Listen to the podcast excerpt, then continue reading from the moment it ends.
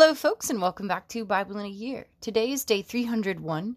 We are starting off with Job chapters 1 through 3.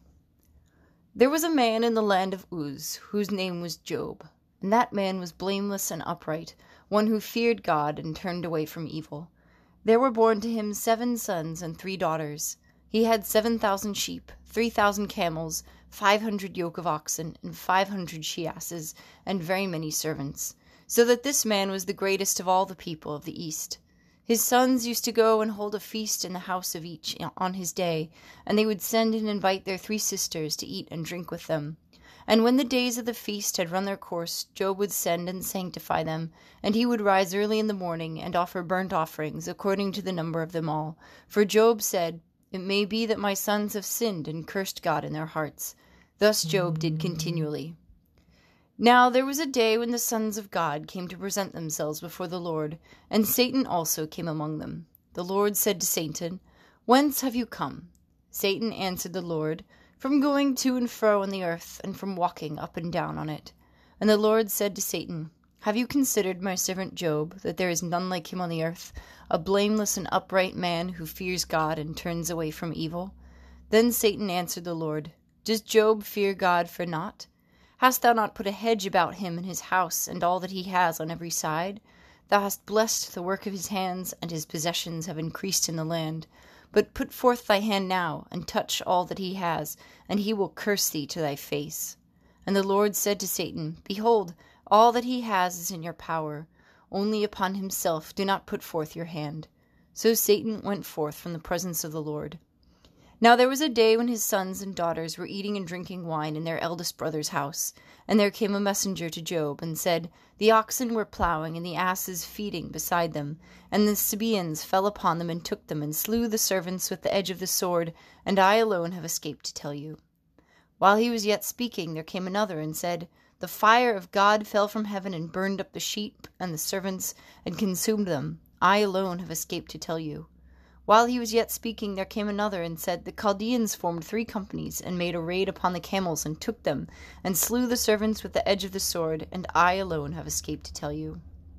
While he was yet speaking, there came another, and said, Your sons and daughters were eating and drinking wine in their eldest brother's house, and behold, a great wind came across the wilderness, and struck the four corners of the house, and it fell upon the young people, and they are dead, and I alone have escaped to tell you. Then Job arose and rent his robe and shaved his head and fell upon the ground and worshipped. And he said, Naked I came from my mother's womb, and naked shall I return. The Lord gave, and the Lord has taken away. Blessed be the name of the Lord. In all this Job did not sin or charge God with wrong. Again there was a day when the sons of God came to present themselves before the Lord, and Satan also came among them to present himself before the Lord. And the Lord said to Satan, Whence have you come? Satan answered the Lord, From going to and fro on the earth, and from walking up and down on it. And the Lord said to Satan, Have you considered my servant Job, that there is none like him on the earth, a blameless and upright man, who fears God and turns away from evil? He still holds fast his integrity, although you moved me against him to destroy him without cause. Then Satan answered the Lord, Skin for skin, all that a man has he will give for his life. But put forth thy hand now, and touch his bone and his flesh, and he will curse thee to thy face.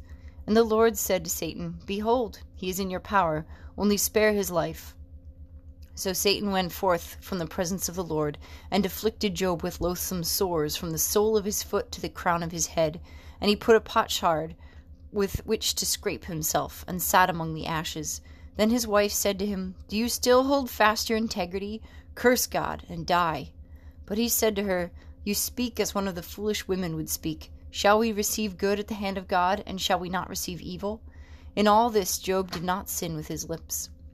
Now when Job's three friends heard of all this evil that had come upon him, they came each from his own place Eliphaz the Temanite, Bildad the Shuhite, and Zophar the Naamathite. They made an appointment together to come to condone with him and comfort him. And when they saw him from afar, they did not recognize him, and they raised their voices and wept, and they rent their robes and sprinkled dust upon their heads toward heaven.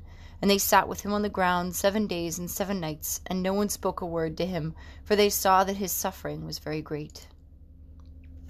After Job opened his mouth and cursed the day of his birth, and Job said, Let the day perish wherein I was born, and the night which said, A man child is conceived. Let that day be darkness. May God above not seek it, nor shine light upon it. Let gloom and deep darkness claim it.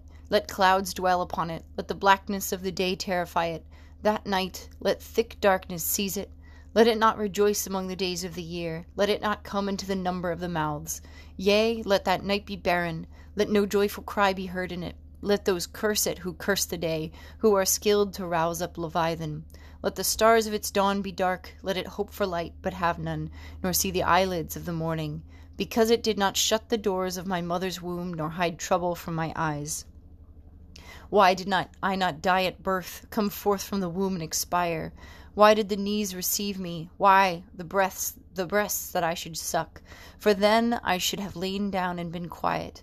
I should have slept, then I should have been at rest, with kings and counsellors of the earth who rebuilt ruins for themselves, or with princes who had gold, who filled their houses with silver. Or why was I not as a hidden untimely birth, as infants that never see the light? There the wicked cease from troubling, and there the weary are at rest. There the prisoners are at ease together, they hear not the voice of the taskmaster. The small and the great are there, and the slave is free from his master. Why is light given to him that is in misery, and life to the bitter in soul, who long for death, but it comes not, and dig for it more than for hid treasures, who rejoice exceedingly and are glad when they find the grave? Why is light given to a man whose way is hid, whom God has hedged in? For my sighing comes as my bread, and my groanings are poured out like water. For the thing that I fear comes upon me, and what I dread befalls me.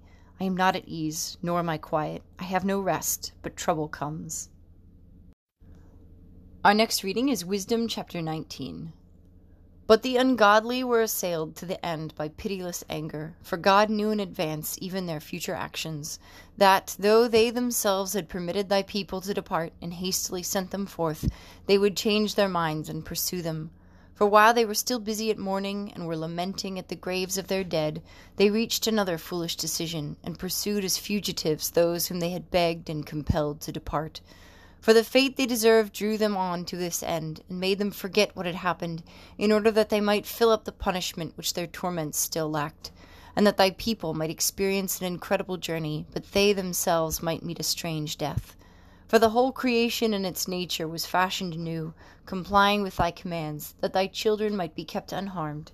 The cloud was seen overshadowing the camp, and dry land emerging where water had stood before, an unhindered way out of the Red Sea and a grassy plain out of the raging waves, where those protected by thy hand passed through as one nation after gazing on marvelous wonders.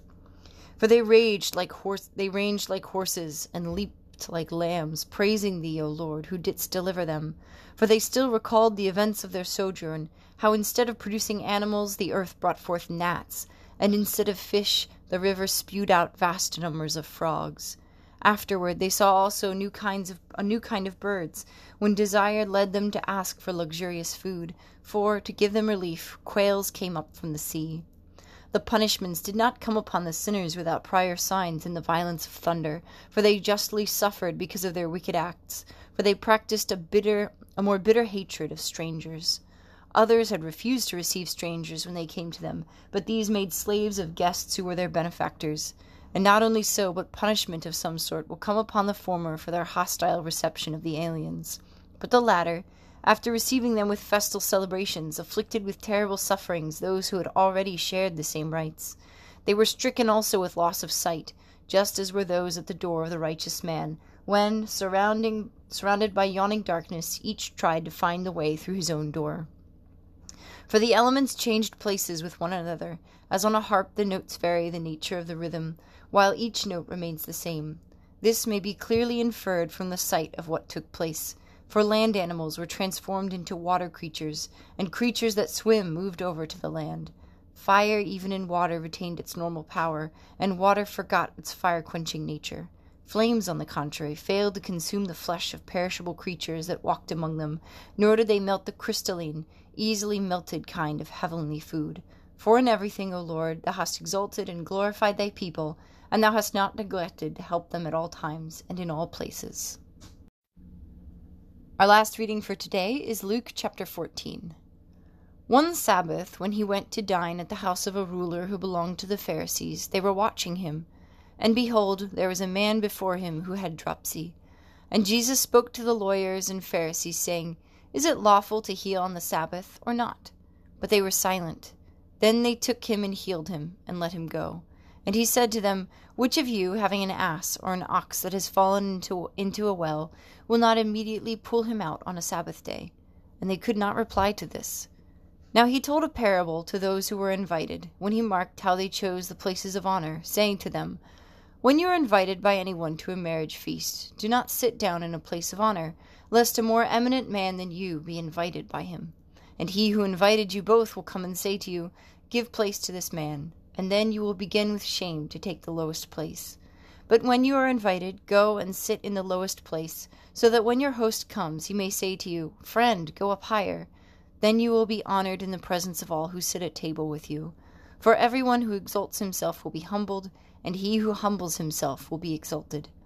He said also to the man who had invited him, When you give a dinner or a banquet, do not invite your friends, or your brothers, or your kinsmen, or rich neighbors, lest they also invite you in return, you be repaid. But when you give a feast, invite the poor, the maimed, the lame, the blind, and you will be blessed, because they cannot repay you you will be repaid at the resurrection of the just. When one of those who sat at table with him heard this, he said to him, Blessed is he who shall eat bread in the kingdom of God. But he said to him, A man once gave a great banquet and invited many. And at the time for the banquet he sent his servant to say to those who had been invited, Come, for all is now ready. But they all alike began to make excuses. The first said to him, I have bought a field, and I must go out and see it. I pray you, have me excused. And another said, I have bought five yoke of oxen, and I go to examine them. I pray you, have me excused. And another said, I have married a wife, and therefore I cannot come. So the servant came and reported this to his master. Then the householder, in anger, said to his servant, Go out quickly to the streets and lanes of the city, and bring in the poor and maimed and blind and lame. And the servant said, Sir, what you commanded has been done, and still there is room. And the master said to the servant, Go out to the highways and hedges, and compel people to come in, that my house may be filled. For I tell you, none of those men who were invited shall taste my banquet. Now great multitudes accompanied him, and he turned and said to them, If anyone comes to me and does not hate his own father and mother and wife and children and brothers and sisters, yes, even his own life, he cannot be my disciple. Whoever does not bear his own cross and come after me cannot be my disciple. For which of you, desiring to build a tower, does not first sit down and count the cost, whether he has enough to complete it?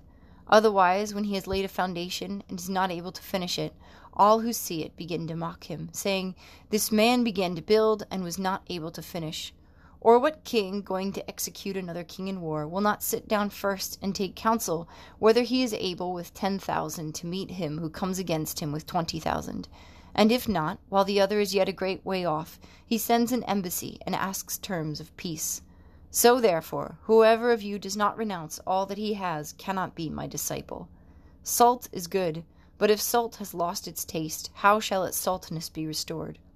It is fit neither for the table, not, it is fit neither for the land nor for the dunghill. Men throw it away. He who has ears to hear, let him hear.